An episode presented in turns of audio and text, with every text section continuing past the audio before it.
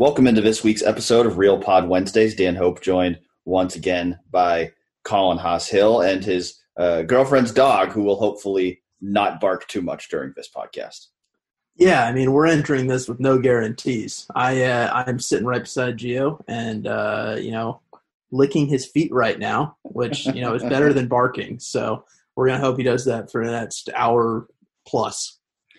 Well, we're back. We're back into football season. You know, it's, it's uh, we feel like we can just like mostly just talk about football again. Uh, we got a new schedule on Saturday for the 2020 season, and we now know that Ohio State will be beginning its season on September 24 at home against Nebraska. Then we'll be playing at Penn State in week two. Uh, that'll be followed by an October stretch of a home game against Rutgers away at Maryland, home against Indiana, and away at Illinois.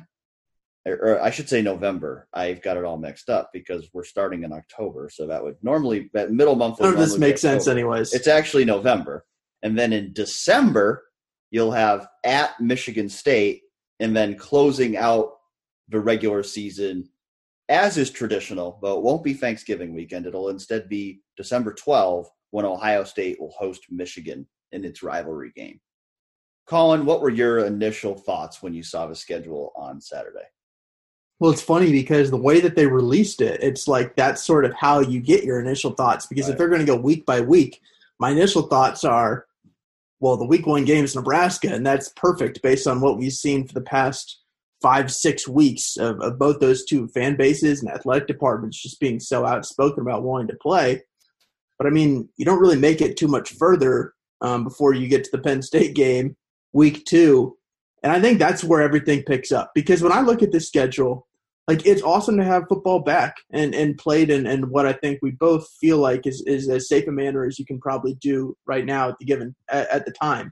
Um, but you know, I think there are really two games on the schedule that I point to and say like these are losable games. These are games against good opponents that are potentially top 15 teams or better um, that that'll be good games as long as I mean you can never guarantee that with Ohio State because I mean the way that Ohio State has collected so much talent when you have Justin Fields at quarterback you have all this you know talent across the board especially on offense you know you can't say that these games are going to be close. But when I look at the Penn State and Michigan games there's the two that jump out so much further than everybody else. Um, and even still like I look up and down the schedule and like Penn State in week two, Michigan last week of the season, I still think Ohio State's probably going to be double digit favorites in every single game. And I, I could be wrong about that. Um, I don't really know how many points you know Las Vegas is going to give Penn State for a home game with no fans in it. Um, but you know the way that Ohio, the schedule sets up for Ohio State, I think Ohio State um, is is will be totally expected to run the table. No way that Nebraska game in Week One's a coincidence, right? It's hard to believe that it is. Um, I mean, at the same time, it's like, you know, what? Why would they set that up other than just to to anger um, Nebraska fans? But don't like. It's so funny because like you hear so many complaints from Nebraska fans and, and the athletic department about wanting to play, and they get the chance to play, and it's Ohio State, and like you can't complain about that. I get it; it doesn't set up well for you if you want to come back and, and go seven and one or eight and zero, oh, or like you want this great Nebraska football revival. But you can't complain about that in my mind. You just can't after you spend so much time complaining about like any football getting played. I think Bill Moos just likes to share his thoughts a lot. Uh, Bill Moos is Nebraska's athletic director, and uh, he seems to have an opinion about everything, which which we like as media members because we like it when uh, people share their opinions instead of just giving uh, cookie cutter quotes. Um, mm-hmm.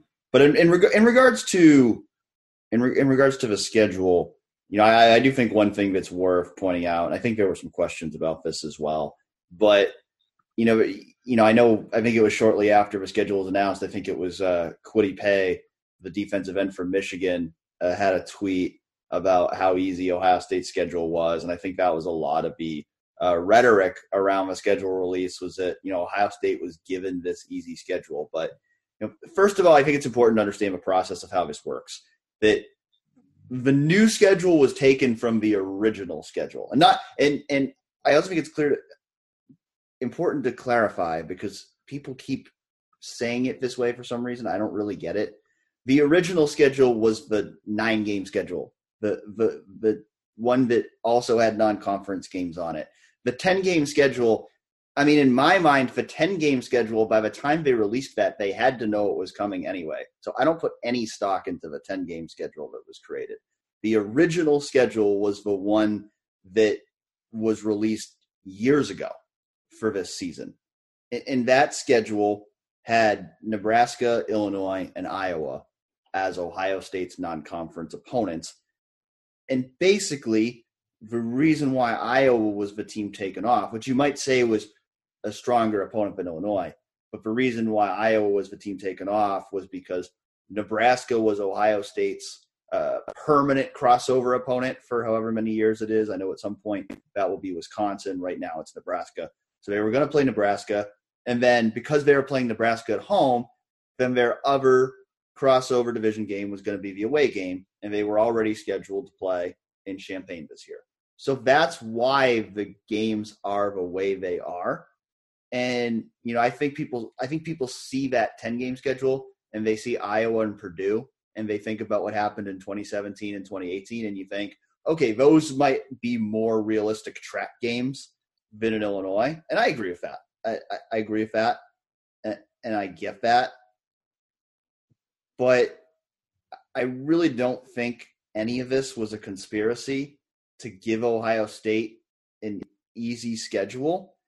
And and truthfully, I, I, I think a lot of it is just for reality that Ohio State is a lot better than just about every other team in the Big Ten.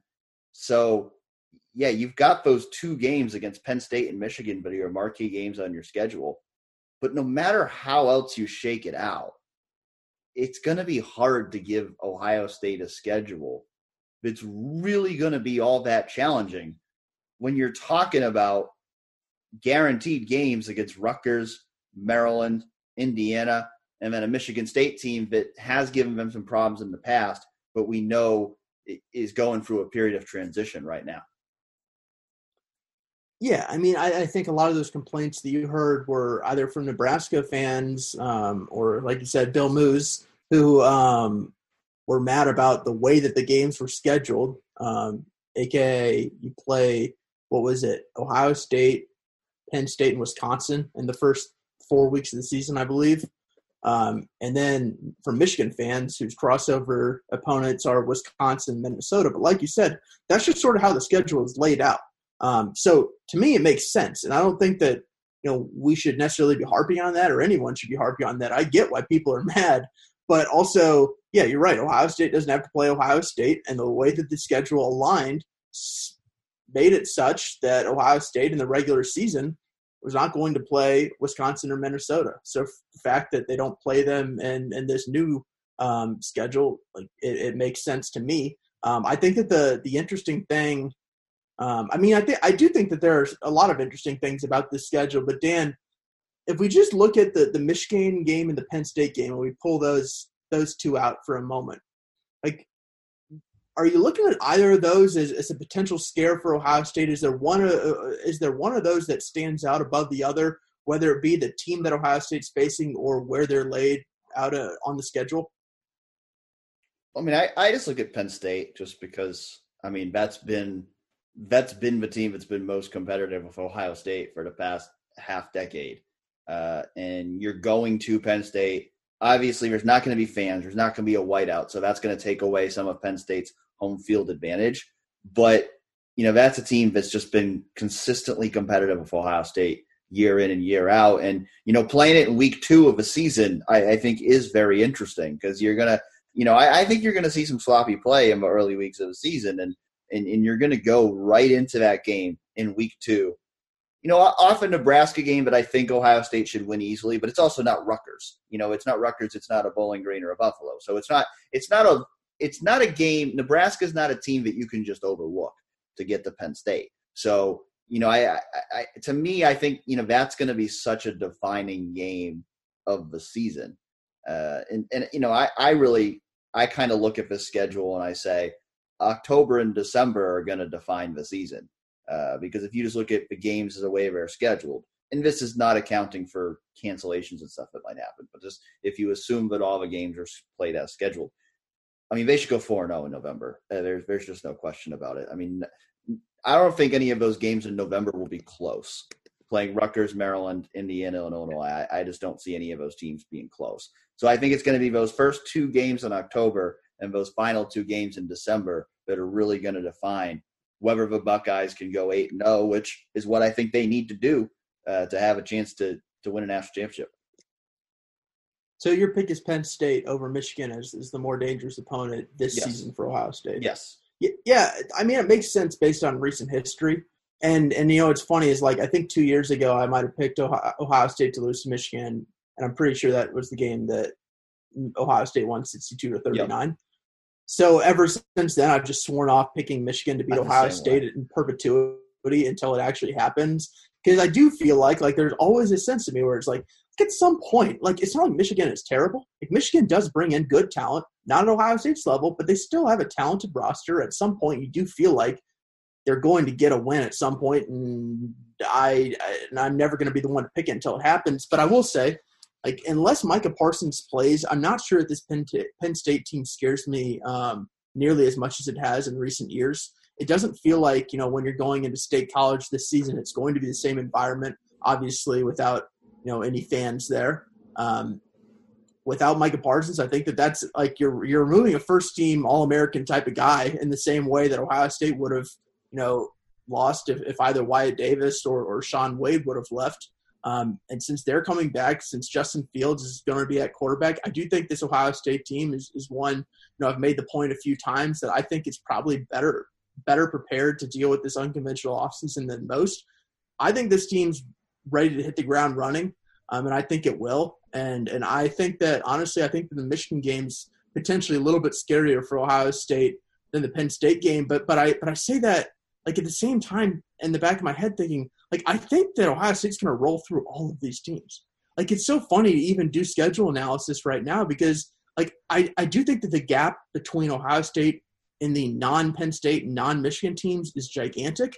And then even the gap between Ohio State and Penn State and Michigan, it's like uh, we can we're going to have the conversations once we get to game week about you know these these might be particular areas that could scare Ohio State. These are areas that you know uh, the Nittany Lions or Wolverines could take advantage of. But if we're going to look at it just from a wide point of view right now, like I, I, feel incredibly confident about Ohio State going into this fall. And it's even funny to me to, to, to ask the question about which one is is a little bit more dangerous for Ohio State. I'll just go back to you know the the Michigan game because they have a new quarterback who I haven't seen, and I'm a little bit intrigued by what Joe Milton has um, th- this season. But also, like I know how much talent that that, that Michigan's lost. I know what Ohio State's bringing back, so I'm still going to pick Ohio State um, very confidently. But I guess that that's my pick, and and that sort of goes back to my point about you know I expect them to run the table, and I think it'd be pretty disappointing if they didn't.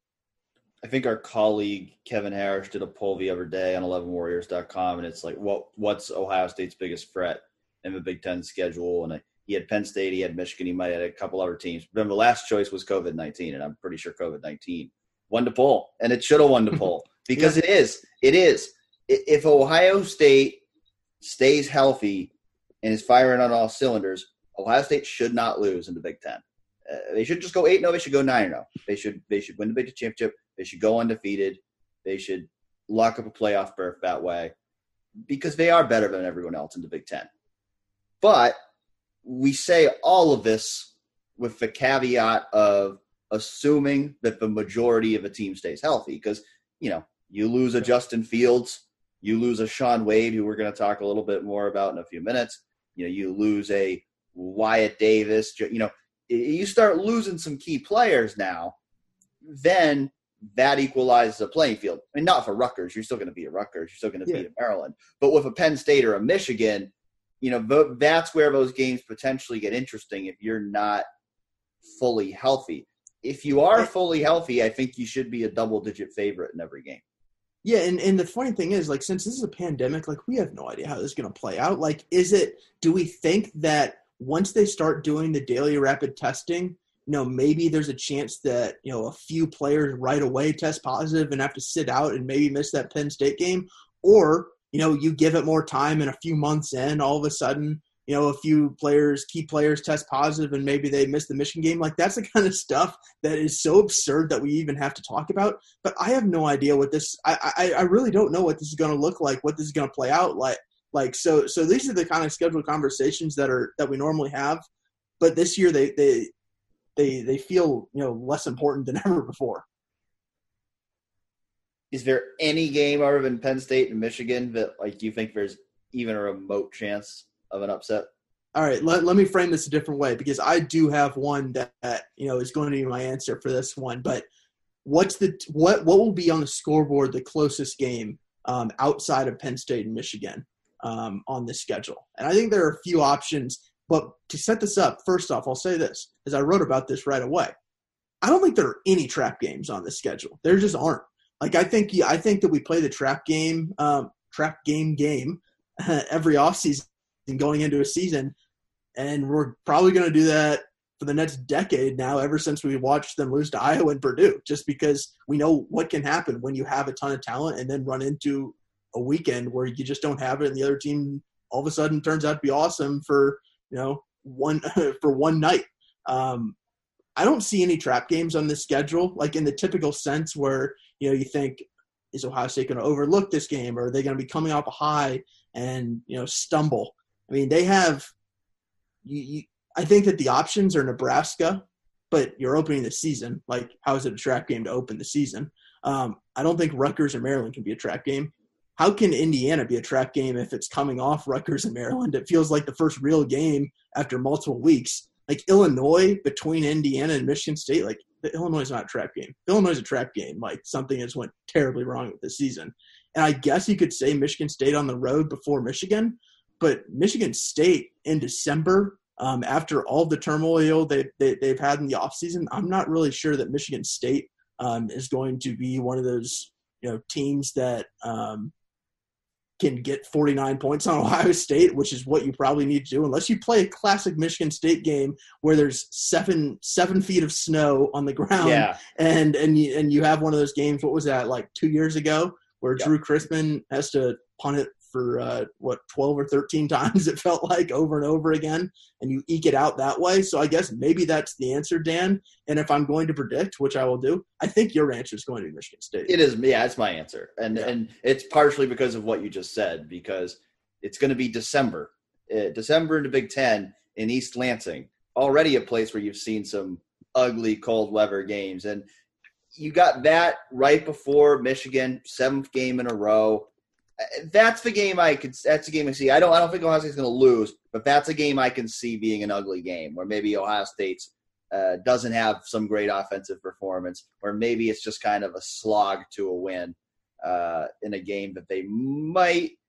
You know, I think if you got six straight wins, you got Michigan ahead, and you're start you, maybe that's the point. You're starting to get a little too overconfident, and maybe you look past the team, and you know maybe Michigan State will have had some time to kind of build some things up, and they're not as fresh into their transition as they are now.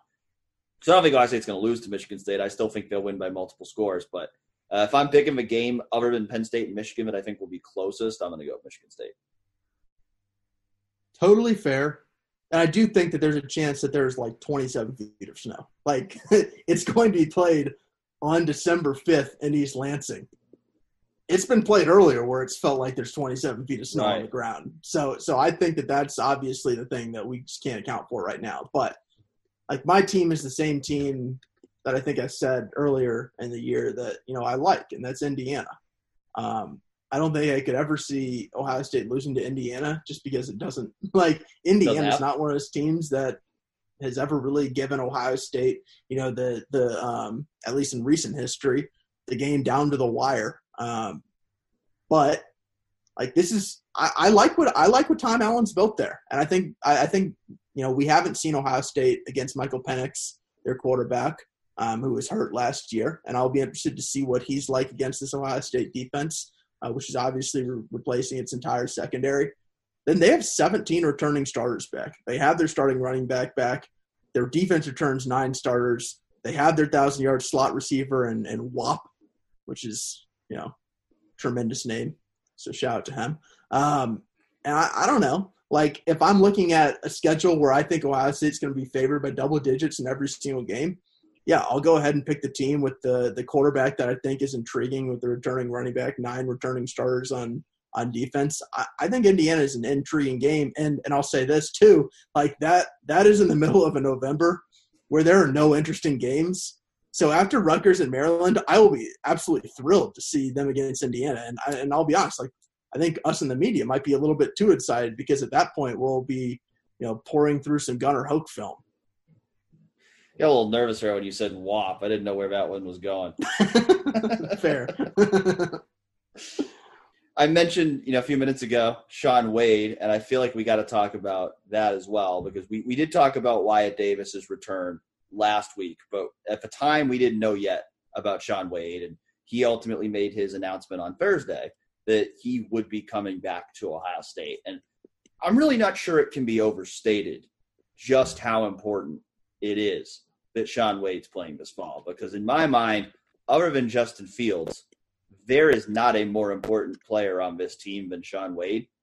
And, you know, we talked about a little bit last week about, you know, concerns of the secondary. And I still have concerns of the secondary, but those concerns would have been a lot greater if Shaun Wade was not coming back. Yeah, I think I like had my finger on the panic button. Like I, I think it I think it was a gigantic deal that Shaun Wade returned. Um, and he'll obviously be playing in a different position as an outside cornerback. But I think both of us are pretty confident that his skill set's going to translate to that really well. Um, it'll be interesting just how often he's thrown at, especially early in the year when you look at the rest of the secondary and think like, you know, maybe you don't want to target the guy who you know is going to be a first round cornerback when you have a bunch of other first year starters uh, in the defense. So I'll be interested to see how you know Kerry Coombs uses him. Um, but you're right. As a like this is this is a this is a huge deal to a secondary that I think both of us have tons of questions about still. Um, but especially if we're going to talk about Ohio State as a national championship contender, like the the the Shaun Wade return, I think more so than anything else, it helps them when they get to the playoff. Because if you look around at the rest of the Big Ten teams, quarterbacks and wide receivers, I mean, unless you're going to go up against, you know, Minnesota would be a fascinating matchup if you if you played against them in the Big Ten title game. But I'm looking at Trevor Lawrence. I'm looking at you know a, a Spencer Rattler someone like that um, who, who you'll face eventually in um, January um, if college football can make it that far. um, that's that's where Shaun Wade to me impacts impacts Ohio State the most. Yeah, I agree. I mean, we saw it last year that they really had no trouble in the Big Ten, and then you know even if that loaded secondary they had last year, Clemson gave them more problems than anybody had all year. So uh, I think you absolutely you, you need a Shaun Wade uh, for that stretch of a season to win those really big games. Um, you know, I think the rest of their secondary is talented, and you know, I'm, I'm intrigued to see how those other guys step up. But absolutely nobody else in that secondary is a sure thing right now. Uh, not even close to it. And, and, so I think to have a guy like Shaun, who, who's been there, he's played a couple years, you know, he's a leader. I mean, he's a, he's a leader for that secondary, a leader for that entire defense. I think just to have him back anchoring that secondary is crucial, and I think it gives you a little bit more margin for error than everybody else. Not that there's a ton because they're just going to pick on the weakest link, and they're not going to throw at Shaun if the other guys are weak. But at least now you're not replacing everyone. You know, you look at those outside corners. You've got Sevyn Banks and Cam Brown and, and Tyreke Johnson. And those are all third year guys that you're looking to take that leap and, and maybe be starters or at least play regularly this year. But if you needed them to fill both outside cornerback spots, I think that would have been really dicey. Now you've got a guy in Shaun Wade who I don't think is ever going to leave the field. That gives you more flexibility with what you do with the rest of your secondary. Uh, and certainly, I think if that outside cornerback spot you know, you've got some good you've got some good candidates there, but they're all still unproven. Yeah, you make a good point with the flexibility because you know if you don't have Shaun Wade on this defense, you have four upperclassmen cornerbacks, and in a world where you have four upperclassmen cornerbacks, I just can't see Ohio State playing a defense where it primarily has three cornerbacks on the field and one safety. I just think they would they would just be forced to play with two safeties more more time than maybe they would like to, uh, than than Ryan Day specifically would like to. I think with Shaun Wade back, you know you have Shaun Wade on the outside. Um, you have Cam Brown and Sevyn Banks and Tyreke Johnson for that other outside spot. You have Marcus Williamson at, at slot corner, and then you have safeties and, and Josh Proctor and Marcus Hooker. Um, and I think that that gives you enough versatility as long as everybody can stay healthy, um, which is the, the, the biggest question hovering over everything. As long as everyone can stay healthy, I think you can make that secondary work if you believe in those guys. And I think that that's, you know, it was interesting talking to um, Kerry Coombs and, and the defensive backs on Tuesday for the first time because, you know, I think that we have an idea of what the secondary will look like, at least from a cornerback perspective, and that we're going to see Marcus Williamson in the slot. I think I would be pretty shocked if he does not start there. Yeah, that was my biggest takeaway from Tuesday night too, when he was asked about where else he was playing and who else is playing in the slot. Uh, he said he's been pretty much practicing the slot, and then he said basically the only other guys who've been practicing there regularly are Ronnie Hickman and Cam Martinez, and something that both that was a funny duo. I don't know about you, but something I, I, that both those guys. That.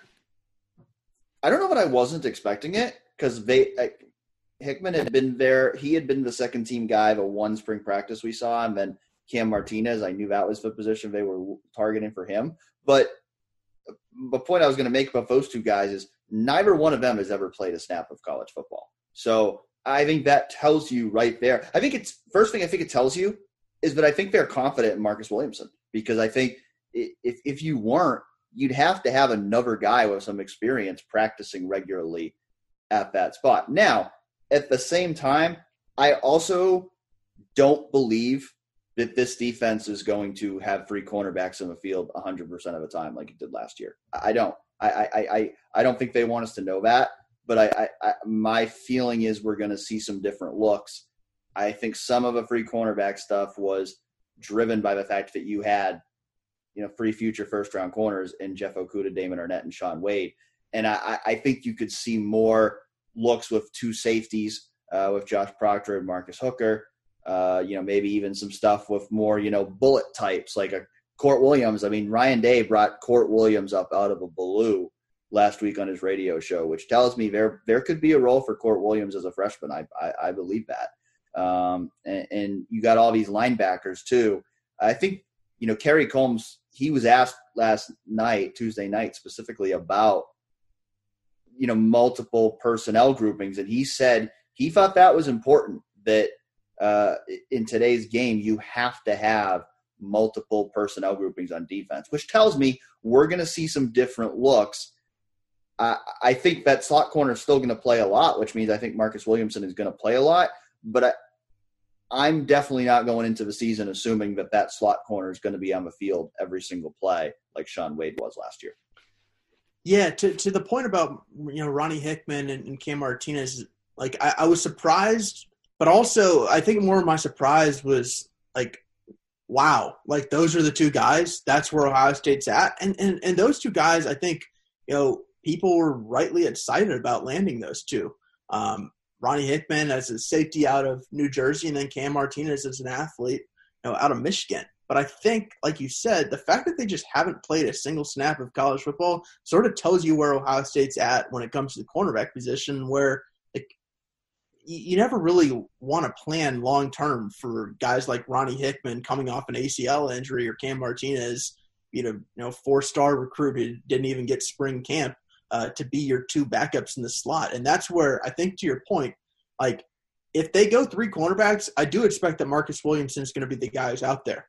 But I don't really know that they're going to do that all the time um, because if Marcus Williamson, you know, if something happened to Marcus Williamson, I'm not sure that you want Ronnie Hickman, you know, at least to begin the season to be out there as much as as you know at least Ohio State had its three cornerback look last season. Um, so I think that, that that'll be fascinating. The other thing I'll say, like, you just what I think the toughest thing about this preseason camp for us at least is going to be picking through the BS and like trying to figure out what we actually believe um, because we don't they're not going to allow us to see any practice um, so a lot of what we're going to try and garner is through interviews and i'll say this like when i was like when kerry coombs was talking about his cornerbacks like i think he i think he does believe they're talented i, I really do I didn't really get the feeling where he's like, all right, this secondary, people don't really see what's coming.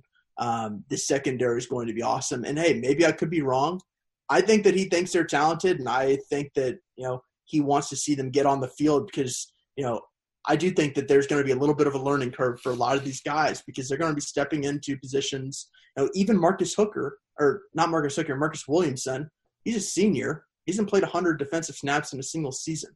Um, and if that's going to be the one senior on the team, one of five upperclassmen, I think that tells you a lot about you know what Ohio State has where in its cornerbacks, which is know, a lot of talented guys who are once four and five star recruits who haven't really done much at all at the college level so it's fair to temper expectations right now.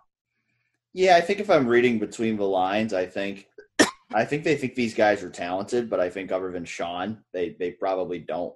You know, it's it's it's not like this guy's going to be a superstar. I think they probably do have some legitimate reservations about all of them. Um, yeah, I mean, one thing I did notice, and and uh, you know, I again, this is where we are. We have to read into every little thing because this is where we are. You gonna mention I did Cam Brown on the radio show last week. They ran through the DBs. Ryan Day and Kerry Coombs. they both mentioned Sevyn Banks. They both mentioned Cam Brown. They both mentioned Josh Proctor. They both mentioned Marcus Hooker. They both mentioned Marcus Williamson. Neither of them mentioned Tyreke Johnson. Maybe I'm reading something into that, but I've always kind of thought Tyreke has been behind Sevyn and Cam, so that's kind of still where I'm at my this is I mean this is my guess. My my guess is I think Shaun I think Shaun's going to be CB one. I don't think he's ever going to come off the field, rotation or not. I just don't think you could take that guy off the field. I think my guess. I think Sevyn Banks will start at the cornerback two, but I think I think it will be a rotation with him and Cam Brown both playing a lot, uh, maybe close to pretty equal snaps. I think Marcus Williamson will be the slot corner in those free cornerback sets. And I think I think Josh Proctor will start, but I'm not confident in that at all. I think that one could go either way. Uh, and I think you'll see more two safety looks with both him and Josh, both him and Marcus Hooker being on the field together more often than we saw with two safeties last year. Yeah, I honestly agree with all of that, which is unfortunate. Um, but you know what's funny is like, like I would like to disagree, but literally all we're doing is just listening to people talk and then trying to figure out what they mean, and it's like you can't come to too many different conclusions based on that. Um, and yeah, I'm at the same. I, am in the same boat. It, I'll say this: like I think it's really unfortunate for you know a lot of fans out there who are excited for Ohio State that they have to wait another month to really figure out what's going on uh, because you know like obviously they don't open up practices to, to fans, but they sort of do as well. In that you know media is there taking video uh, multiple times um, during practice, uh, preseason camp practice usually, and also you know we're doing practice reports and, and we're seeing things rather than just hearing things. And I think a lot of times it's not that people lie, but sometimes you don't really know what to ask because you don't see things. But if you do, like if, I don't know if we saw them going to safety right out the gate, we're not going to go start asking a lot about the slot cornerback. We're going to start asking a lot about the two safety, and that's the kind of stuff where we just don't really know. Um, and I think that's unfortunate for for fans, just because you're about to go a full month with just people guessing, um, which can't can't really do a ton more than that because they're on lockdown right now. Yeah, I think like this is a week that it's kind of hit me, and this was actually gonna be one of my free things, so we can maybe even segue into that. But like, because it goes off of this, I'm just going to bring it up now. That I think this week it kind of hit me that like now that football season's like actually happening and we're starting to get back to normal, it's like we're not really going to get back to normal this fall. Like it for us, like from our perspective, our jobs are going to be very different this fall, and I'm not complaining about that because we have to adapt. Everybody has to adapt. Uh, it's just the way it is, and football is better than no football. But it's going to be different. Like just like doing interviews via Zoom, like you know when when we, when we were doing those Tuesday night, like you just realize like it's unfortunate because like typically in in the typical setup, you know, a lot of times we'll, get more players because they'll bring them all out at once, whereas on this they can only do one at once. and it, it's just harder to get. It's harder. I mean, the biggest thing that I think is hard from my perspective, and, and it's going to make it harder. I think when we're really trying to like dig into stuff like that, is like it's a lot harder to ask follow up questions in the Zoom setting. Like when you're there in person and you notice stuff, you can kind of you can you know you can ask several questions. You can kind of force your way in there if you need to ask something. Whereas on Zoom, you're kind of at mercy of getting called on and then getting the chance to ask your question. And if not, like I, I could just speak from my experience last night. I did not get called on for for Kerry Coombs. That's just the way it goes. But like I know I had a question that I wanted to ask him that did not get asked. So now I'll wait for that answer until the next time we get him. So it's it's just kind of unfortunate. Which will, by the way, literally be not until the season starts. Yeah, it's just unfortunate. Again, I don't I don't I don't want it to be taken as a complaint, and it's it's nobody's fault. It's just the way it is eh, under these circumstances. I mean, I know like for NFL writers, it's been a bigger adjustment because they're used to have an open locker room multiple times a week, and now they're doing Zoom calls like us. So everybody has to adjust. It's just the way it is but it's definitely going to be different. And I and I do think, you know, it's going to be our job to to do our jobs the best we possibly can, even with these limitations. But I do think that if you notice certain things, especially like in these weeks leading up to the season, if there's just not quite as much detail on certain things as you're accustomed to, it's just going to be a reality of a fact that we just don't have as much access as we would under normal circumstances. Yeah, it's pretty inside baseball, but at the same time, like if you're listening to us on an Ohio State podcast, like you care enough to know about you know certain things that you know maybe the casual fan right. wouldn't know about and and yeah i think there are probably some people who are going to notice you know certain things that you know either we don't know or, or other people don't know um, and that's going to translate to fans who, who don't really know it and i remember you know we got we got surprised last year when they came out and they had the single high safety. We weren't we weren't even expecting that. Um, and we also weren't expecting them to go under center as much as they did in week one. I remember both of those things being at least a little bit surprising. Um, so you know we you know we can be wrong in the preseason, but I'm just saying that it's it, I, I hope that people don't notice that that there's probably more guesswork going on uh, than there usually is. But it was it, it was good to hear from the cornerbacks for the first time, and you know, Kerry Coombs said that he doesn't know when we're going to hear from him next, but I would love to hear from Kerry Coombs more often because that man that man loves to give an interview and he's great at it. Yeah, he's al- he's always a joy to talk to. I think as anybody who's uh, seen Kerry Coombs do anything can expect. Yes, the the human can of Red Bull. I mean, even even on a Zoom, like he just sits down, hello everybody. You know, you just get that that energy. It's just it's uh it radiates from him. There's only two people who can blow out my uh, my AirPod speakers. That is Kerry Coombs and Tim May. they they they are both uh, energetic people, no doubt about that. Yes, yes, they are. Um, do we want to do we want to talk about budget cuts at all since that was news today, or do we want to talk about you know three things that that we think are yeah we could just hit on it name? We can just hit on it briefly. Um, there was there was news today, which is why our podcast is coming out a little later because uh, we were planning to record it uh, early Wednesday morning, and then found out this news was coming, so we had to delay recording. But uh, there was news on Wednesday morning that uh, the athletic department uh, is projecting a 107 million dollar deficit. Now that's a little misleading uh, because they haven't factored media rights revenue into that yet. So uh, it, it, it, won't actually be a 107 million dollar loss for the year, but uh, they did make some budget cuts. Uh, you know, 25 full-time staffers uh, have been laid off. Uh, there's going to be furloughs over the course of a year for uh, staffers. Um, coaches Ryan Day, Chris Holtmann, other others who are under contract, basically the people who make a lot of money, uh, are have voluntary five percent pay cuts uh, from their base salaries, uh, which, to be quite frank, for Ryan Day and, and Chris Holtmann means they are are not giving up uh, any any amount of money that is going to affect their way of life in any way. But well, and to make that clear, like together, if I did the math correctly, is that less than a hundred thousand dollars? Significantly. Yeah. I mean, this, that isn't that is not much from two people who make uh, multiple million dollars a year. Yeah, I have I have a feeling uh, Doug Lesmerises will have some uh, strong takes on his Buckeye Talk pod about this, based on the the question he asked Gene Smith in the presser today.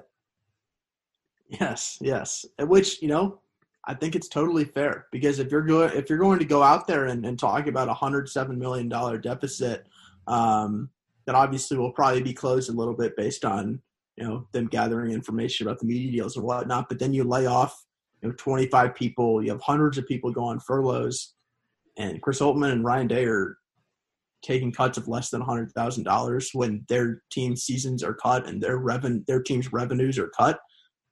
That's um, quite something. Yeah, no, I, I agree. I think I think there's probably room for more there. Uh, but Gene said he was hundred percent comfortable uh, with the cuts they were taking. So um, you know they've decided that's what they need to do right now. And I think the good news is Ohio State isn't cutting any of its 36 sports. You know now you know I think there could be debates about you know whether it really is smart for them to be funding a lot of sports that don't make money right now if everything that's going on but but certainly you know I, i'm i'm glad for those athletes uh, those coaches everyone who's involved in those sports that their sports were not cut because honestly I, I i thought you know inevitability would ultimately catch up there and there's still a possibility that it could but I thought inevitably Ohio State would ultimately be forced to cut some sports. So I think it's a win for Ohio State that they haven't had to go that route. Uh, but certainly unfortunate uh, for the people who who lost their jobs today. It is. Dan, you wanna you wanna roll right into three things we think? Yeah, I already I already gave one of mine, so you can you can go ahead with your first one. All right, I'm just going to go ahead and name like three guys who I'm intrigued by, because that's really the point of the year where I'm at. Because you know, we're a month away from the season or so, and I'm just starting to think about football and guys who I'm looking forward to and like the first guy, I, I've just got to say, like, I cannot believe it's 2020. We're in a pandemic. We're actually going to play football, and we're still not sure what position Demario McCall is playing. I can't believe it. I mean, I sort of can, but I still can't. I mean, ever since I've been covering Ohio State, ever since like literally three or four years ago, we've all thought that you know Demario is this playmaking, explosive weapon who, when he gets the ball in his hands, great things can happen for Ohio State. And you never really knew where exactly he was going to fit in. Under Urban Meyer, you thought, you know, maybe he's that classic Urban Meyer H back. Um, can get some carries, can you know be a be a weapon as a pass uh, as a as a pass catcher out of the backfield, play in the slot a little bit, um, do sort of everything. And that's sort of been his position but it hasn't led to anything at all. And the fact that Ryan Day on his radio show said that they're still trying to play him in, in both at both receiver um, and running back, I think one like I just think Ohio State's failed Demario in a sense, um, and it, with the total inability to find any sort of position for him. I'm sure there's it's a two way street. I'm everything is. It's not as though Demario is this Heisman Trophy candidate that Ohio State just can't figure out a way to, to, to do anything with him. Um, but I but I can't help but think you know something just has gone wrong there because like years ago, literal years ago at this point, you saw the ball in his hands. You're like, wow, if that guy can really get in a groove, they can figure out how to how to unleash this guy. You know, great things can happen for them, and, and they just haven't. And to me, it's just crazy that they're in the exact same place. Um, I, I, I, I am simultaneously surprised and not surprised at all because we've been hearing the exact same message out of Ohio State for for um, now two head coaching regimes. Um, but it's still unfortunate because everybody is so enamored with Demario, and, and this as a fifth year senior is going to be his last shot. Yeah, I mean, tr- truthfully, I think the hype train for Demario was got way out of control years ago, and I think other Eleven Warriors writers were probably uh, partially responsible for that. But uh, I agree. I mean, it's I, I, I think the fact that you know this is a guy is a fifth year senior and you still don't know what position he's going to play is not a it, it, you know that that would suggest a failure on someone's part to to not know where he's going to fit in and and truthfully like I mean I just look at I just look at the roster Um, and I'll, I'll probably end up even segueing into my second thing here because my second thing was going to be about receivers. But I just look at it and I and I, I say I, I still don't I still really don't see it where he's going to fit in this year because I Or think why? I think Trey Sermon and Master Teague are going to be the top two running backs. I think they're going to get the majority of snaps there. And I look at the receivers. You've moved Garrett Wilson to the slot, and then you see Jaxon Smith-Njigba lose his black stripe as a first player. And it, it I mean, we saw him the one practice we got to see, the, the one practice that we're basing all of our opinions off for seven months until we finally could see him play a game. I mean, he looked fantastic in that practice. It, it, sounds like he's just doing fantastic behind the scenes. I'm going to be really surprised if he's not in the rotation. I think he's most likely going to be at that slot position as well. So I think that's going to be the slot receiver rotation. I, I think Trey Sermon and Master Teague's going to be your running back rotation. I just don't know if there's a role for Demario. I mean, I think I, I still I thought for a couple years. I still think maybe there's like a passing down role there as a passing down back. Uh, somebody on Twitter said they hope they use him like Alvin Kamara. I, I'm guessing that's probably not going to happen. But you know, is there some kind of situational role for him? I mean, I think that's got to be the hope. But it just seems like they haven't been quite been willing to go there. Maybe they will be this year. I'm still not really sold on it though, because I think I think Trey Sermon's a well-rounded back. I think Master Teague's a guy they really like, and I just don't know if you're going to take those guys off the field regularly for Demario. I, they just I I don't think is truly a running back. I think he's mostly been for receivers, but is he better than Garrett Wilson or Jaxon Smith-Njigba? I, I don't know that he is. Uh, and, and to continue my point on that for my second thing is, yeah, I think I think there's going to be at least two freshman receivers in the rotation, and I'm beginning to think there could be three because we saw Gee Scott Jr. lose his black stripe on Wednesday morning too, and you know for all the you know for the early talk on Jalen Harris, I, we haven't really heard anything about him recently, and you know I'm not I'm not counting him out by any means, but you know, there, you know, I, I think we know this. We know Chris Olave, Garrett Wilson, and and Jameson Williams are going to be in the rotation. Those are their top three. I don't know if they're all going to start because I think Chris Olave and Jameson Williams play the same position, but I think those are their top three. I think after that, it's more open, and I, you know, I think that you know it, it could very well the other if it's a six man rotation. I think the other three could very well end up being Jaxon Smith-Njigba, Julian Fleming, and Gee Scott Jr. I if I was betting on it, I would still say two receivers are going to be in rotation, but I I think three is is a realistic possibility. Yeah, I, I you know the more that the more that Justin Fields and Ryan Day talked about those freshman wide receivers last week, as I wrote about, you just sort of got in your head like they really think these guys are special. And and and I don't know, you know, if they had say if they still had an Austin Mack, uh, Ben Victor, a KJ Hill on the roster, if they had veterans who they'd seen play and who they believed in, maybe maybe maybe we don't feel this way. Um, maybe they have to wait their turn a little bit. But when you have a complete lack of that, and when yes, Jalen Harris is a veteran, he's on the roster, he's a redshirt junior, he's been around the program for a while. Um, he has that seniority but he also hasn't really played at all. Um, I'm not really sure that that's a great benefit on his side. Um, I, think experience matters, and I don't like even though he's a redshirt junior, it's not like he has experience. He's he's been on the sidelines for a lot of big games. He hasn't played in those big games, so I'm not sure that that necessarily matters in his favor. So you're right. I'll, I'll be fascinated to see what they do there. I think Brian Hartline has some you know, tough decisions to make, and and you also have to like weigh like how many freshmen do you want uh, in, in, the rotation? I get that they're extremely talented. Um, do you think that you know maybe an eight-game regular season can allow them to hold up better? Um, how do you think that that'll affect them? I don't know. I think there are a lot of interesting questions when it comes to you know playing that many freshmen um, wide receivers. But like you, I've sort of got the vibe lately that that you know they're not going to be scared to put them out there in big moments. And again, all of us assumes everybody's staying healthy. There's a good chance you're going to lose guys over the course of a season anyway. So there's a good chance we're going to need all those guys and Jalen Harris to play regardless. But I, do, I, I do, I, I don't, I don't think, I don't think they're going to be afraid to take the training wheels off for those guys. I, I don't think they're going to be afraid to put those guys out there in the rotation from from week one because I think they really believe in in their talent. Yeah, I think our own Andrew Ellis thinks that Jaxon Smith-Njigba is going to be like the best wide receiver to ever come through Ohio State. I don't really know that. I'm, I'm not quite there that. yet. I think he's going to be really good, but I'm not quite there yet. Yeah, no, Andrew's there though, so shout out to him.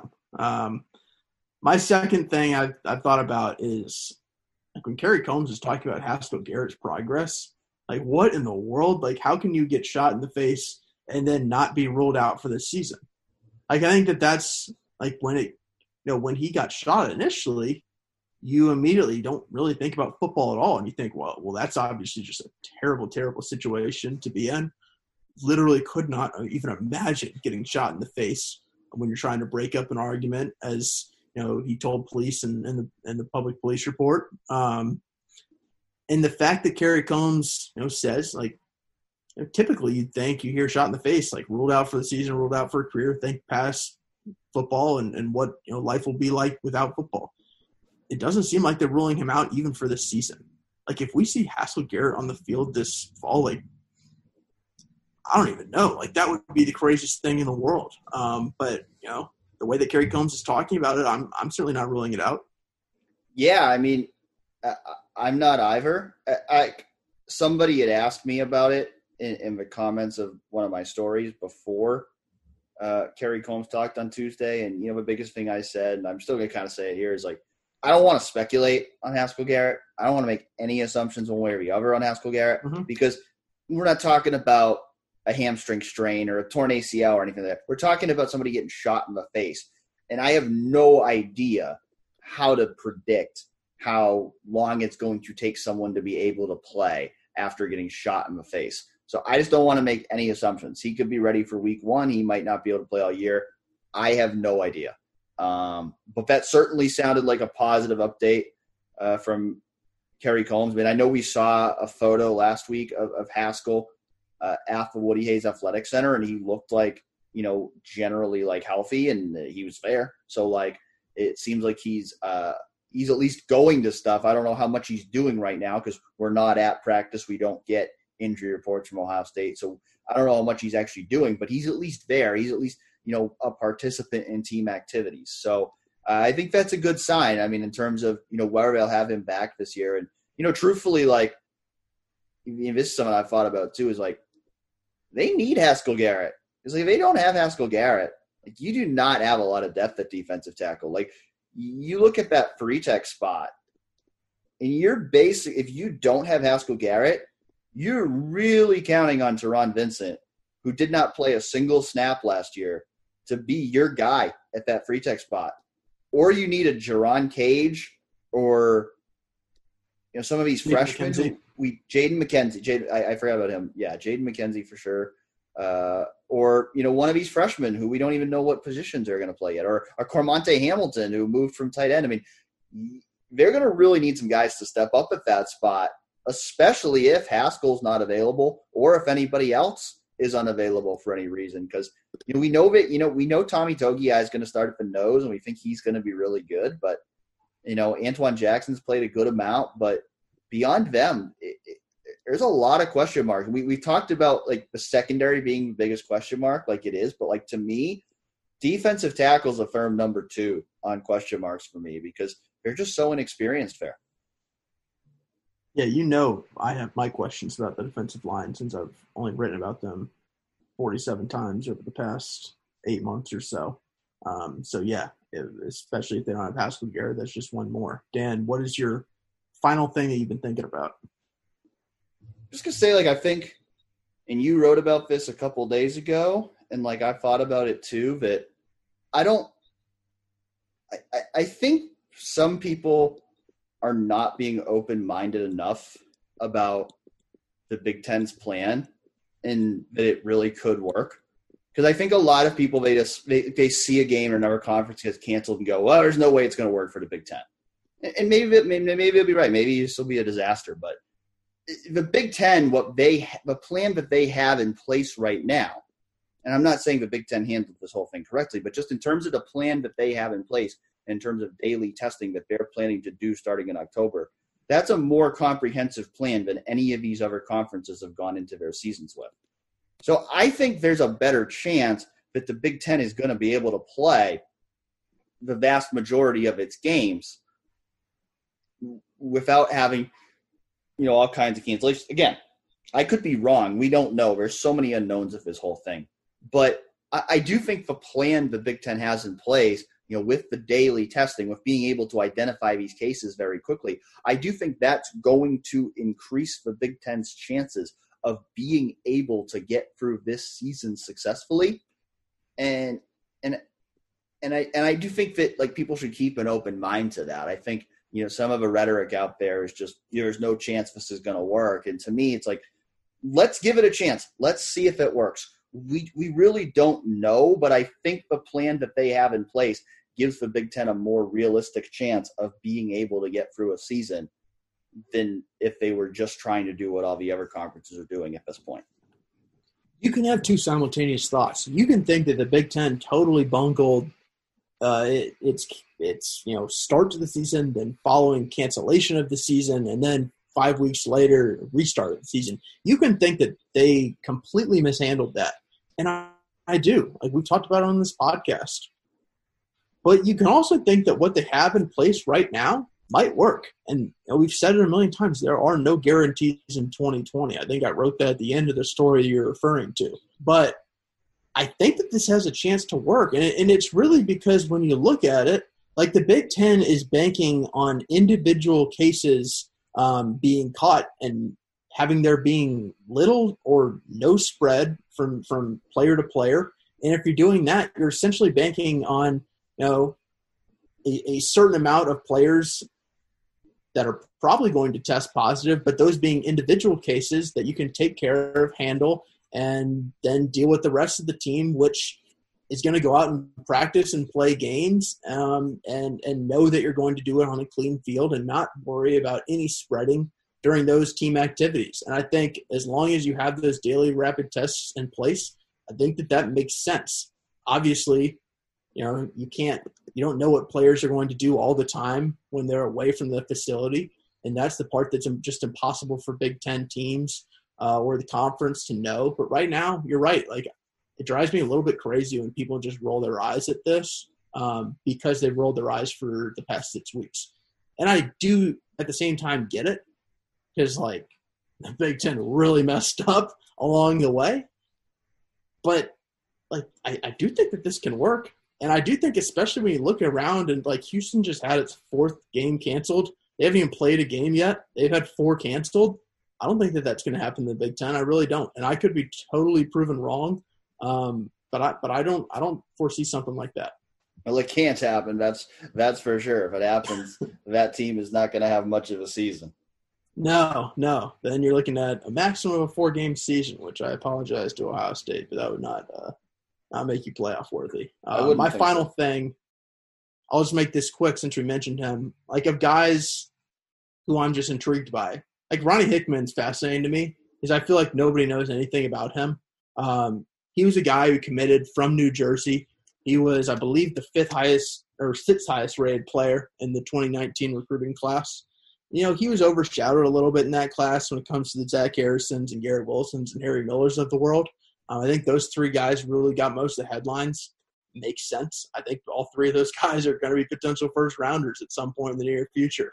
Um, but Ronnie Hickman's also a guy who came in, committed to Greg, Greg Schiano, was really disappointed when he didn't get to play for Greg Schiano. Jeff Hafley comes in.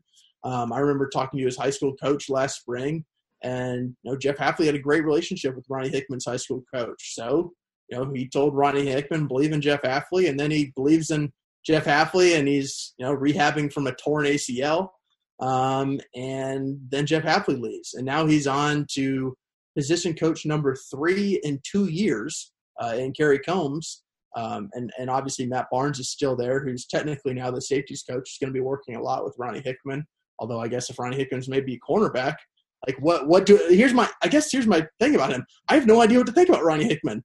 Like we don't know anything about Ronnie Hickman, but if he's going to be a backup nickelback uh, or, or slot cornerback, when the last we heard of him, he had a torn ACL and he was enrolled in Ohio State, um, committed to Jeff Hafley as a safety. Like I have no idea about Ronnie Hickman. All I know is he was at one point the 115th best player in his recruiting class. He's really good, and at some point we're going to get to see him this season. I'm I'm going to be fascinated to see what we what we can learn. Yeah, there's so many question marks about secondary and what it's going to look like, and you know the future of it and all that. But you know, I, I do think one one thing that I I've thought about, you know, since last year when we saw them go to this mostly free cornerback, one safety defense, is it if you're going to continue to do that, not all of those guys can be safeties because there's just not going to be a way to get all those guys on the field if they're all going to be deep safeties. So I, I think somebody in there in there was going to have to move, and you know we'll see how this works out for Ronnie Hickman. I think you know it, at first there was some thought he could be like a bullet linebacker type maybe, and now we're talking about him as a slot corner type. So uh, I, I, think that's a bit unexpected from what we would have thought of him coming in. But I mean, the, the other issues are we, we just haven't seen him play. So like we just don't. I, I don't have a good read on his skill set because we haven't seen him play a single snap yet. We haven't. We've seen him in mm-hmm. one one practice. So uh, there's just a lot of uh, there's a lot of unknowns there with Ronnie Hickman. Uh, but we'll we'll see how it all you know ultimately plays out. All right, we'll take some uh, reader questions to to finish this thing off. Uh, running out of time here, so we'll try to go uh, a bit rapid fire through some of these questions. First question came from OSU bias. It is, mm-hmm. is the fan base collectively overconfident about a defense that replaces eight starters and the coordinator from last year's death machine? That much turnover and the fact that we are only two years removed from the worst Ohio State defense is mildly concerning. No. And I mean, I'd, I'd, make two points about that. I mean, for one, I mean, I think we've talked about it on the show already, but like we do think there's some real concerns with the defense, uh, especially the secondary. And I, I do think those are real concerns. I mean, if, if I'm predicting, I think the defense is going to take a step back this year. And that's simply because, I mean, you're losing three first rounders, including Chase Young, Jeff Okudah, Damon Arnette. I mean, you're losing a guy in Jordan Fuller who was a really rock solid safety.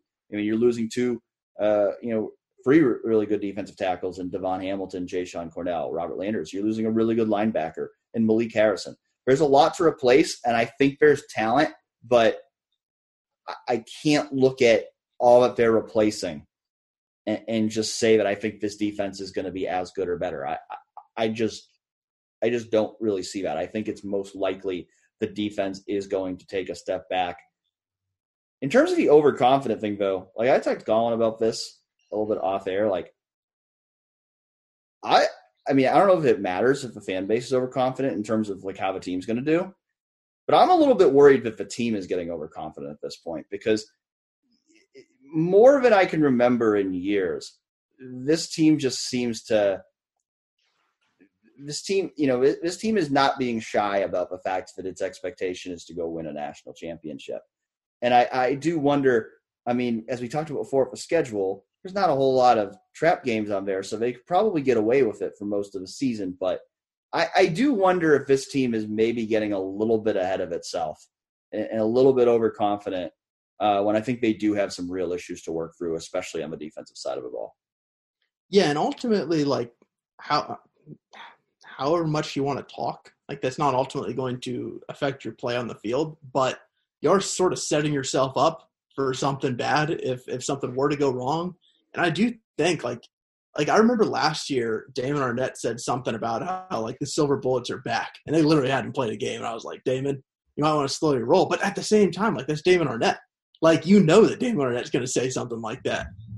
You're sort of getting guys who you don't really see that from saying that right now. I think that's the part that I'm my eyebrows sort of raised where it's like either this team actually is going to be awesome and like we shouldn't even worry about some of the things that we're talking about or like they're setting themselves up for a little bit of a disappointment um, and i don't know which is which but yeah I, I can't say that my eyebrows haven't been raised a couple times about you know certain people saying things yeah i think most of it is legitimate confidence and i think they mm-hmm. are going to be really good but I, I just I just wonder, like, if if if this team maybe, you know, and I think I think a big part of it is this team had to be upfront about its goals because they were fighting to save their chance to compete for a national championship. So they had to make it clear, yeah, we think we can win a national championship because you're trying to let have the Big Ten give you that opportunity. But I think over the next month, I think you're going to probably see Ryan Day try to try to bring those expectations down a little bit. I, I just think like I think the snake's out of the can at this point. Like I, I don't I don't know what you can you can put it back in there because uh, I, I just think you know when you've had Justin Fields. I mean Justin Fields who last year said nothing ever remotely controversial and he's out there saying, I want to win a Heisman, I want to win a national championship. And then Ryan Day's going on Fox and saying that's why Justin Fields is here because he wants to win a Heisman and a national championship. Like you're just setting that expectation so high that uh, I mean, not that it wouldn't have been anyway, but I think it's extremely clear now that anything less than a national championship for this team is going to be seen as a failure. Yeah, like I sort of love it for one respect. Like I love some I love a team willing to go out there and a quarterback willing to go out there and say, like, yeah, we want we're expecting to be the best oh, in the country. I'm expecting to be the best player in the country. Like that's awesome.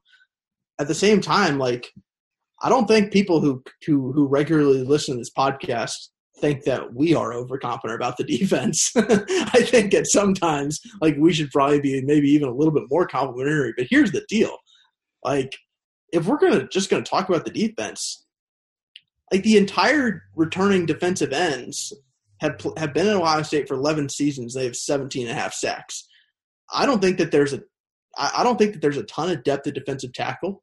I think the linebackers are really good and really experienced. I'm not sure that you have a first team All American in that group. You're replacing four starters in the secondary.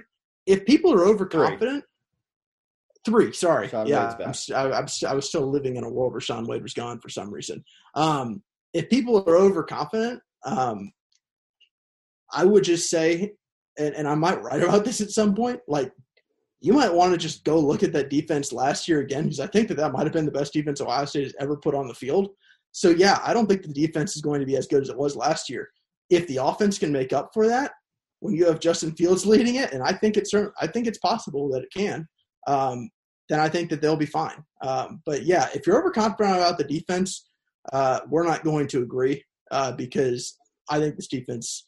Um, I have questions about this defense that won't be answered for for a little while until we start seeing them play on the field. I'll also, I mean, I'll also say this just to just to hit on the commenter's point. Not that I think this is really much of a question anyway, but I am. I I I don't think they'll be as good as they were last year, but I'm also extremely confident they will be nowhere near as bad as they were in 2018. yes, exactly. Yes, that was. I mean, we're, we you said last year might have been the best Ohio State defense in Ohio State history. 2018 was the worst. I, I, I would be shocked if they if they went back to that level. I, I think there are going to be some rougher moments for this defense, but I would be shocked if they went anywhere close back to 2018. Yeah, I, I mean, there's talent all over the defense. We just haven't seen. Um, we haven't seen a lot of these guys who are going to be stepping into major roles. And I think these um, coaches are better. I do think these coaches are better, which is a great point as well. Um, but also, like, what's important to keep in mind is like you don't always be a Chase Young first year starter and get 10 and a half sacks. Like some guys, like Damon Arnette, start for a year, aren't really awesome. Start for a second year, aren't really awesome. Third year really blossom. Like you never really know when guys are going to hit. So when a defense is turning over as many guys as as this one is turning over, I think that that's why you know my antennas are up. Is just like I think that a lot of these guys are talented, but do you know that they're going to be awesome right away? I don't, and and that's what I've that's what I've sort of been waiting for. Okay, that was not rapid fire, but we'll see. That was we... far from rapid fire.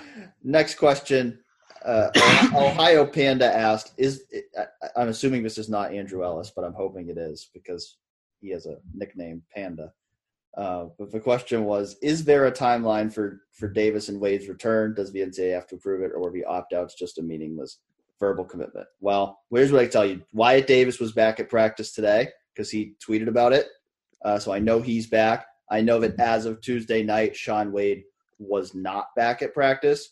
Uh, based on what Kerry Coombs said, it sounded like the biggest holdup there was just waiting on COVID 19 testing results. So I think they're expecting him back uh, very soon. Uh, you know, in terms of the NCAA process, I honestly I don't know all the details there. I know that, especially if Wyatt, I know that there are some things they have to work through, and I don't I don't think they've gotten the all clear yet for those guys to, to play necessarily. Uh, there's a different process between practicing and playing. So just the fact that Wyatt is, Wyatt is back practicing doesn't necessarily mean that he'd be cleared to play right now. Um, you know, but in regards to the, uh, but really the question here is what we know Wyatt and, and Shaun had consulted with agents, even though they hadn't signed with them. Really, the, the big question here is what exactly did that consultation entail? And will the NCAA be more lenient than it would typically be if they did anything that typically wouldn't be permissible? Because just saying they weren't going to play that that that is it that is basically just a verbal commitment. That just just tweeting about it didn't make them ineligible. Uh, consulting with an agent might have. So I think that's the process that compliance is working through right now, uh, just to make sure that you know they will be eligible to play. But all indications that we've gotten is that Ohio State fully expects them to be uh, approved to play. Yep, that's that's my expectation as well. All in OSUS. I keep reading comments about keeping the foot on the gas, gas pedal, being that it's a smaller schedule and it's hard to figure out the committee. I'm not saying that's wrong, but with but with games in a row like they have, I feel like it's more about managing rest than piling on points. Thoughts? Uh, I think you can go both ways on that. Like I think, um, I mean, I, I think we both agree on this. If they go undefeated, they're making a playoff. So I don't think running up the score on Indiana or Illinois is going to make a difference. I, I, don't think really that matters. But I do think that I, I think that you're going to want to look impressive out there because I think if if you if you have any slip up, you're not going to have much margin for error.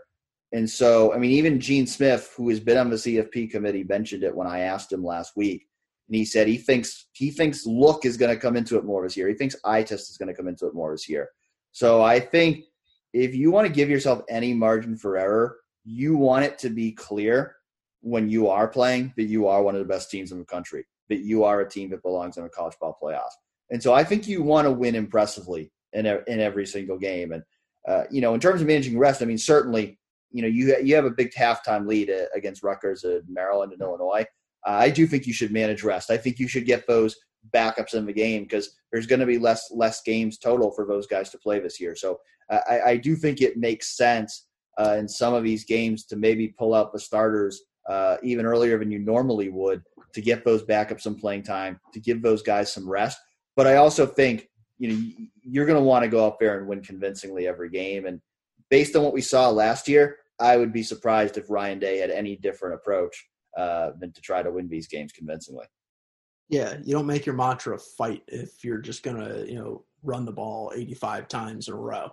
That's not going to happen. Um, and I think we need to define like what does keeping the foot on the gas pedal mean because like I don't think that Ohio State is going to you know pull at starters if they're up by 14 on any team. Like I, I just don't think that that's a thing that Ryan Day is going to do, especially if you look back at last year's Penn State game when he kept Justin Fields in late and called a pass um, on fourth down. Um, I, don't, I don't think that that's something that you're going to have to worry about Ohio State not doing. Um, I think that I think the rest part is is interesting, and I think that that's something to keep in mind. But at the same time, like they're going to go in and try and beat everybody like they beat them last year. Um, last year was a, like literally a perfect regular season. I mean, they just they destroyed the teams that they that they um, should destroy, and then they beat up the teams like the Penn State and the Michigans um, in a way that was very convincing and, and showed that you know maybe they're the best team in the country, and obviously fell short there, but um, you knew you never had a doubt that they were one of the the two or three best teams in the country. I think really that's the point is is more so ensuring people people realize that you're the best team in the country and doing what you do rather than keeping the foot on the gas pedal or not. I, I, I do think, like Gene Smith said, like the eye test is going to matter this year, and especially if you're going to lose a game, you better go out and, and look like yourself, look like you're one of the best teams. Um, and I don't really know that it means like keeping the starters in to go bury Rutgers 85 to, to nothing. Um, I don't think that that means that. I just think it means going out and playing aggressively and getting after it early um, and looking awesome for as long as the stars are out there. Yeah, what was the buzzword Mullins would always use last year? Like game control or something like that. Something. Like, I mean, the committee, I don't think it's not the BCS. The committee doesn't really care if you beat Rutgers 56 14 or 70 to 14. They don't, they don't really care about that. They just care that you controlled the game. Um, so I think it's all about, yeah. I mean, I think if you know if you're if you're blowing a team out in the third quarter, you're going to take your starters out of the game. But you're you're not you're not you're not going to take them out until you've got a really convincing dominant lead. AC Buckeye asks, I know everyone is focused on facing and beating Clemson beyond the conference schedule, and for good reason. I am too. But is Clemson even going to be as good as Alabama this season? I can't help but wonder what if we end up playing Saban's squad before we ever get a chance to settle things with Clemson first? And and I think you know that's an interesting point. I'll say this: like if you face Alabama and then Clemson, like that to me is sort of like that 2014 run where it's just perfect. Like you get to beat Alabama and then you get to beat Oregon and you have Cardale there and you roll over Wisconsin in the Big Ten championship game. Like that was perfect for Ohio State fans. And yeah, I think it'd be a little bit disconcerting if if you know the game that everybody in Columbus wants, which is the Clemson game. If you had to get through Alabama, to do it first. But isn't that also a little fun? I don't know. I guess it, it, it's easier for me when I don't have a stake in it and I don't have to worry about you know my favorite team not losing uh, or, or, not getting to that moment. But I also think that if that were to happen, that would be a that would set up a pretty awesome run. Yeah, I think it'd be fun. I, I think the point he's making though, which I, I think is valid, is that Alabama could be better than Clemson, and I yeah, I, yes. I I think that's a valid point. I mean, we haven't seen Alabama play yet. The only one of these teams we've seen play yet is Clemson. Clemson looks really good, but they also haven't played anybody. Um, I think Alabama is going to be really good. I mean, I was saying this before any of this all started, but I thought people were focusing a little too much on Clemson and Ohio State and not enough on Alabama because I think everybody just immediately goes to the quarterbacks. But if you look at all the talent Alabama's got back, I mean, I don't think they're going to be as good at quarterback, but you know, you you you I mean, you look at some of these guys who decide to return for another year, like Najee Harris and Alex Leatherwood and Dylan Moses. Uh, they've got a lot of guys back. Uh, I don't believe they've really had any high profile opt outs. I mean, they've got, you know, two stud receivers in DeVonta Smith, uh, Jaylen Waddle. Um, you know, it, as always, I mean, they've just got five stars all over the place because of the way uh, Nick Saban recruits. So I I think Alabama is going to be really good. I, I, mean, to me, I've I've always had those as penciled in as the three best teams in the country, and, and and I do think, you know, most likely, uh, if you assume that Ohio State and Clemson both go undefeated, I'm going to guess that most likely Clemson's going to get the better seed because they're going to have played more games. So, uh, you know, I think, you know, if in a, in a hypothetical situation where, uh, you know, Ohio State and Clemson, you know, if, if those three, if we say those three teams all go undefeated, I think there's uh, most li- most likely Ohio State's going to be one of those two teams that would have to uh, beat both of them in that scenario. Uh, I don't know which team's better, but I do think it's possible that Alabama could be better. Uh, I do think it's possible that if you get a semifinal matchup with Alabama, that might prevent you uh, from a final matchup with Clemson because Alabama might beat you. Uh, I know that I'd love to see that Ohio State Clemson game, though, as I think we all would. Yeah, I mean that's the funny thing is like I couldn't possibly mad be mad about seeing Ohio State Alabama because that sounds like an amazing showdown. I still would, in regardless of what happens, I still really want to see Ohio State Clemson. Like that is that is the one game, and I know everybody in Columbus wants wants another shot at Clemson. Um, I, I also think that if you can play both of those teams on the road to national championship, that would be up there with the 2014 one as like one of the sweetest paths to a national championship ever. Ziploc 007 asked about, uh, we, we kind of hit on this before, but he asked about Nebraska's, did Nebraska's strong vocalization to the big cancellation backfire? They have the toughest cross, cross divisionals in the Big Ten at Ohio State and Penn State.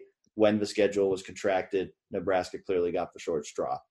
Like I said before, I think the cross divisional games, uh, I don't think that has anything to do with it because I think that was based on the original nine game conference schedule. and it was just the way it worked out uh, for Nebraska that they got uh, the tough draw there. Uh, I do think you know if you want to have uh, conspiracy theories about the way that uh, it was scheduled in terms of you know having that Ohio State, Wisconsin, Penn State gauntlet right at the start of the season, I think that would probably be valid. But I, I, I don't really think the the cross divisionals had anything to do with uh, Nebraska getting a tougher draw right now. I think it was just the way it worked out based on a schedule that was made years ago. Yeah, and like, did their strong vocalization backfire? I don't think it did. They're playing football, so if you're yeah. going to complain about the schedule, that's on you because the whole whole vocalization they they won what they were vocalized what what they were you know so strongly vocalized. You said you wanted to play. Now go play. Yeah. Stop complaining. Go play. Nuttabuckas yes. with the schedule pushed back even further, how healthy is Master Teague look week one? Also, we saw quite a bit of Sean McVay-esque 12 personnel last year with Fields under mm-hmm. center and creative use of the tight ends. Well, we see even more of the of the same packages come October with Farrell and Ruckert both back. He's, he's, he, he also said in his post, he said, we've done a good job pronouncing his name. So hopefully we did again. Um, oh yeah, no, that one's on me. I think you're you you've been the one pronouncing his name before. Uh, to answer the first question, I think Master Teague's going to be good to go based on everything that I've heard. Uh, it, it sounds to me like he's going to be good to go. Again, it's one of those things we're not going to see it until literally that first game because we're not able to see any practices. So we don't know exactly what he's doing in practice right now. Uh, we're not going to have a chance to see it with our own eyes until uh, that first game actually happens. But I'm expecting him to be healthy. I'm expecting him uh, to be good to go. Uh, on the second question, I would think we're going to continue to see a healthy dose of that because, like you said, uh, Luke Farrell and Jeremy Ruckert are back. Jake Hausmann's back too. So uh, they've certainly got the depth there to do it. They've got a lot of really good receivers too. So I think you know that's the challenging part of the equation. But I, think you're going to continue to see a healthy dose of that 12 personnel. I'm, I'm not going to say you're going to see um, start throwing a lot more to the tight ends because we know how that conversation always ends up. But uh, I, I, do think that you know 12 personnel that we saw a lot of last year with two tight ends on the field. I think that's going to continue uh, to have a significant place in the Ohio State offense. And I think it should because, like, I think I think the duo of Luke Farrell and Jeremy Ruckert is awesome. I really do. Um, I think that's one of the, I don't, I'll be honest, Dan, I don't know my national tight end duos, and maybe that's on me. but I do think that this is one of the better ones in the country. Um, and I think, said it before, I'm sure I'll write it before the season. I know we're going to get to talk to the tight ends on Friday. I think, I think it would be a total mistake and a misuse of resources if they don't give Jeremy Ruckert the ball more. I mean, in the in the limited time that we've seen them throw at him, he's looked really impressive and we know what he was ranked coming out of high school. And Urban Meyer said he was either the most talented or one of the most talented tight ends he's ever recruited. Um, and now in his third year, I think it makes sense to get the ball to him more so more more than they ever have before. The interesting thing is, like I thought, you know, when we had questions about what they were going to do in the slot, I thought maybe it would have made more sense to have him go out and take some of those passes. If you're going to put Garrett Wilson in the slot, like yeah, you probably don't need to put Jeremy Ruckert there also um, especially when you have Jaxon Smith-Njigba, Mookie Cooper, Demario McCall, all those guys. Um, but at the same time, I am fascinated to see what they do with him because I think he's one of the more intriguing guys to me on the roster who, like, people don't even love us talking about the tight ends often because like the conversation is so similar. But to me, this is different because Jeremy Ruckert is different. Jeremy Ruckert's not Luke Farrell. He's not a Jake Hausmann. He's not like and he's he's not like some of the guys who've come through recently. Who I think are some of them are good receivers. I think Jeremy Ruckert can be almost like a wide receiver at times. Um, and they haven't really used him like that. So I think it'd be disappointing if they if if you know we didn't see more passes go his way. Yeah, I still think we could see some stuff like that. Like you know when they say Garrett Wilson's playing in the slot, like that's what I expect to see on free receiver sets. But like I still think we could see two receiver sets where Garrett Wilson then goes and plays outside, and then you've got Jeremy Ruckert uh, functioning as you know a flex tight end. I, I still think uh, there's going to be plenty of room for him to do stuff like that, and I think they should do stuff like that because I think when you've got as many weapons as Ohio State has, you'd be doing yourself a disservice not to be creative and to incorporate a lot of different looks into your offense.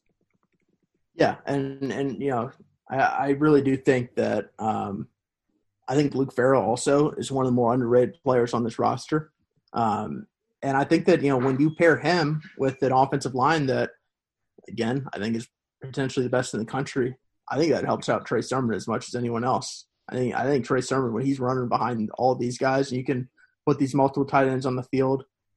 I think he's really going to benefit. And and you know, like like you asked as well, Master Teague is someone who I'm fascinated to see because we got we we saw him a little bit in small doses last year in the second half, and I like what I saw in small doses. I don't really know what it'll be like when we see him as you know the full time starter, and we might see him a little bit in that role this year. Yeah, and I think having you know having those two, uh, you know, I think you know people might people might think, well, you lose J.K. Dobbins, maybe you're not going to run the ball as much, maybe you're not going to be as power running based. But I think having those two, you, you're still going to be able to do uh, a lot of power running and a lot of that behind you know uh, those two tight end sets and that uh, really talented offensive line.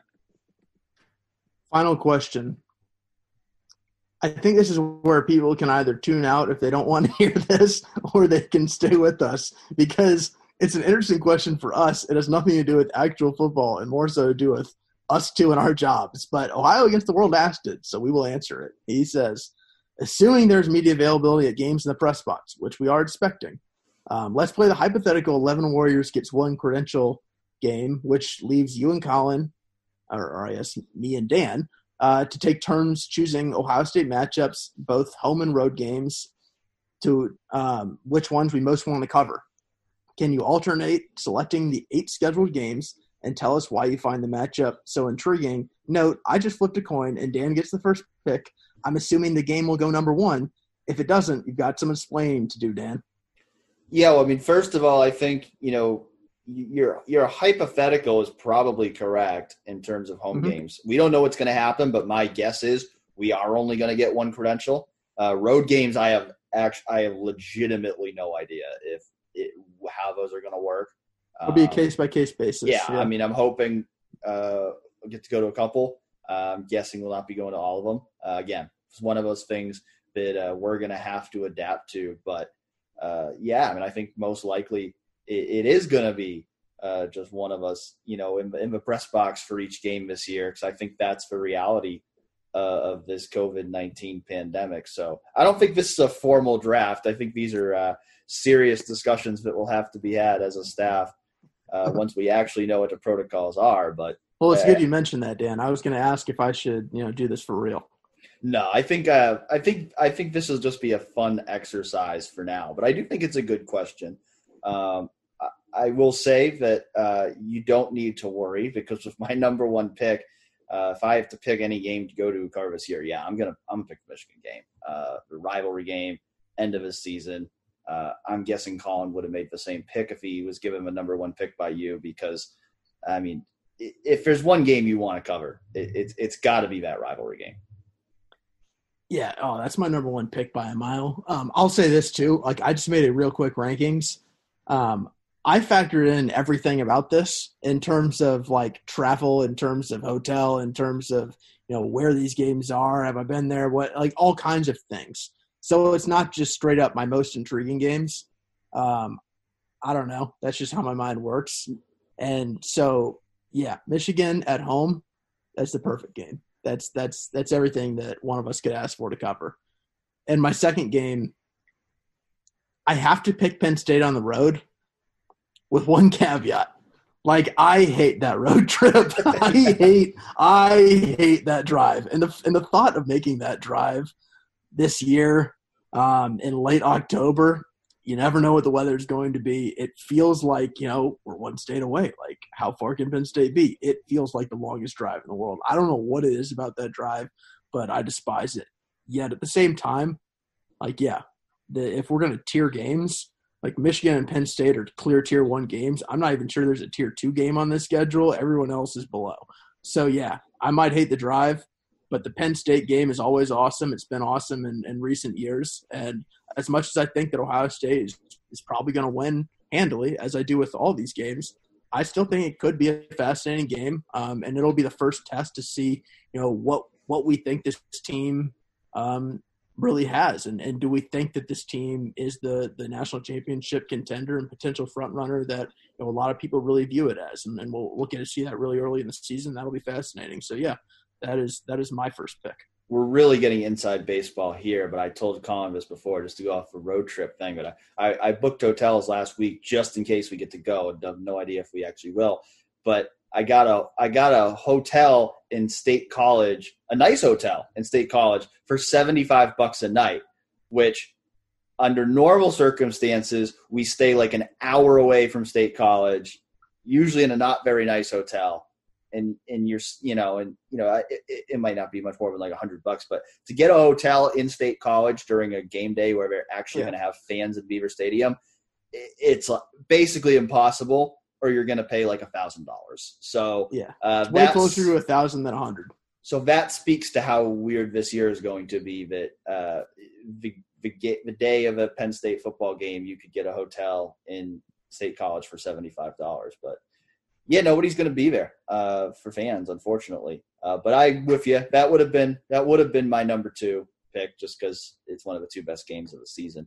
Uh, for me, number three, pretty easy. I'm going to go for the season opener against Nebraska because, like, just the fact that like it's going to be such a new thing. Like, like it's going to be the first game Ohio State plays in Ohio Stadium without fans. Like, it's going to be weird. It's going to be different, and I hope that I get to be there for that just to document it because it's it, it's it's going to be strange. I don't even really know exactly what to expect because it's just so different from anything you imagined. But you know, that to me, that's my next pick of a game that I want to cover just because it's going to be new, it's going to be different. I have a feeling if I'm at that game, that my the main story I write is going to be about just what it was like being there covering a game with no fans in the stands because it's just going to be so drastically different from the environment we are typically used to on a game day. And plus, it's the season opener. You're always no matter who you're playing, the season opener is always exciting, and Nebraska uh, is one of the better remaining opponents on the schedule. Yeah, I'll have major FOMO if if that happens, which it probably will, um, because yeah. Although I although Penn State's my first pick, Nebraska's right there because you get that combination of the season opener and also like the first game at Ohio Stadium with no fans during a pandemic. Like that's fascinating game to cover. Um, and I would have absolutely taken that on a Nets pick. But I mean, you know where I'm going with this one. Home against Indiana. Um, it feels like it's the to me the third toughest game on the schedule. It's a home game.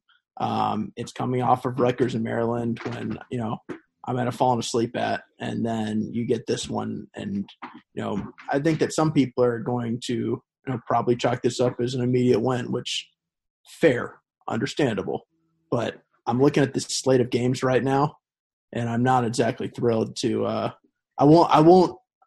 I'm not exactly thrilled to cover Rutgers game, if that makes sense. I would rather cover a game against Indiana in the middle of the season that it feels like you know Indiana might you might learn something about Ohio State when they play Indiana. As you mentioned before, I also factored in in thinking about this. Uh, place I haven't been before, and the only place on here that I haven't been before is Illinois. So that's oh, going to be devastating. My, that's going to be my, my, next. next that's going to be my next pick because it's. I've never been there before. I'm hoping to get the opportunity uh, to go there for the first time this year. So uh, that's it. That's that's the entirety of my rationale for that one. I've never been to Illinois, and I want to go there for the first time. So that's why Illinois is my next pick. That actually, like, that makes complete sense. And I just looked up the list of the Big Ten schools real quick um, to see if uh, I was in the same boat, and I am, except there's other. There's only one other that I haven't been to, and that is Minnesota. And I meant um, I just I just meant the ones on the schedule. Yeah, no, no, no. I I understood, um, but I think those are the two that I'd like to check off, and and yeah, I think Illinois might have been my next one, but I will say also my next pick is home against Rutgers because I'm looking at the rest of the games, and I'm going to be honest, Dan. Like I'm just going to give uh, give it all up here like the other two games are away against Michigan State and away against Maryland. And if I'm looking at it, you're either going to go on a long drive to Maryland to see a terrible game or drive through a snowstorm to see a game in Michigan State that you have no idea what it's going to be about. So I have no I, I have no desire to do either of those. I would rather just watch Ohio State beat up on Rutgers and see CJ Stroud play in Ohio Stadium. That was a smart choice. You you threw me a curveball there because I, I I didn't think that was where you were going to go with that. Because um, I I wanted Rutgers. I wanted I wanted to be there for the Greg Schiano, Brendon White return uh, to uh, Columbus. Yeah, so, Malik Barrow, baby. Yeah, I was I was I I want I was going to pick Rutgers with my final pick, uh, but I'll, I'll, take Michigan State because I think, uh, like I talked about before, I think that has the chance of at least being a semi-competitive game. Whereas I don't think the Maryland game will be. And it's also the farthest trip, um, so not a drive that I particularly uh, want to make. So. Uh, yeah, here's the deal with this game: is whoever gets the first pick gets the best game and doesn't get the worst game. So it is it is a very it is a very yeah snake draft probably would have been a more, more fair way to do it. But again, not this is not a serious uh, planning here. This is just for fun. So yeah, and I'll go cover I'll, I'll, go cover the Big Ten championship there. So we'll there okay. you go. Actually, no, I don't want to do that because I also know that the college football playoff would come the next day, and I know what I know what that night looks like. So now yes, we're seven. super inside baseball, which probably means. Well, and then this year you're not even going to get open locker room. You're not even going to get a uh, open locker room after the Big Ten championship game, most likely. That's so true. That takes away like the most interesting part of actually covering that game.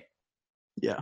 Other than yeah, the then it's just another trip to Indianapolis and you go to Lucas Oil, which is always you know it's fun. Yeah, I mean, um, you, you know, I want to go and get my shrimp cocktail at St. Elmo. So that is true, and I, you know what you know that I don't want to go get my shrimp cocktail because I can't handle it. no, I've uh, you and you and other Eleven Warriors colleagues have been unable to handle the shrimp cocktail, but no, I'm not going back. I know that's all you. I I I dream of it every time I get to go back to to Indy. I think the last time I like normal work travel was going to the combine, going to Indy, getting uh, shrimp cocktail, and who knows when we'll get normal travel again. I mean, I, w- I mean, we don't know right now if we're going to be traveling to any road games. I hope we get to, but uh, it's all up in the air at this point. So uh, you know, we're we're uh, we're kind of waiting to see on that as much as everybody. But uh, that was a fun that was a fun exercise. So uh, thanks for the question, Ohio against the world. Thanks to everyone for your questions, and and thanks again for mm-hmm. listening uh, to this week's episode of Real Pod Wednesdays. We're uh, deep into getting ready for football season now. So uh, lots more football talk to come as we gear up for this uh, unconventional October 24 start to the season. So thanks again for tuning in, and we'll talk to you again next week.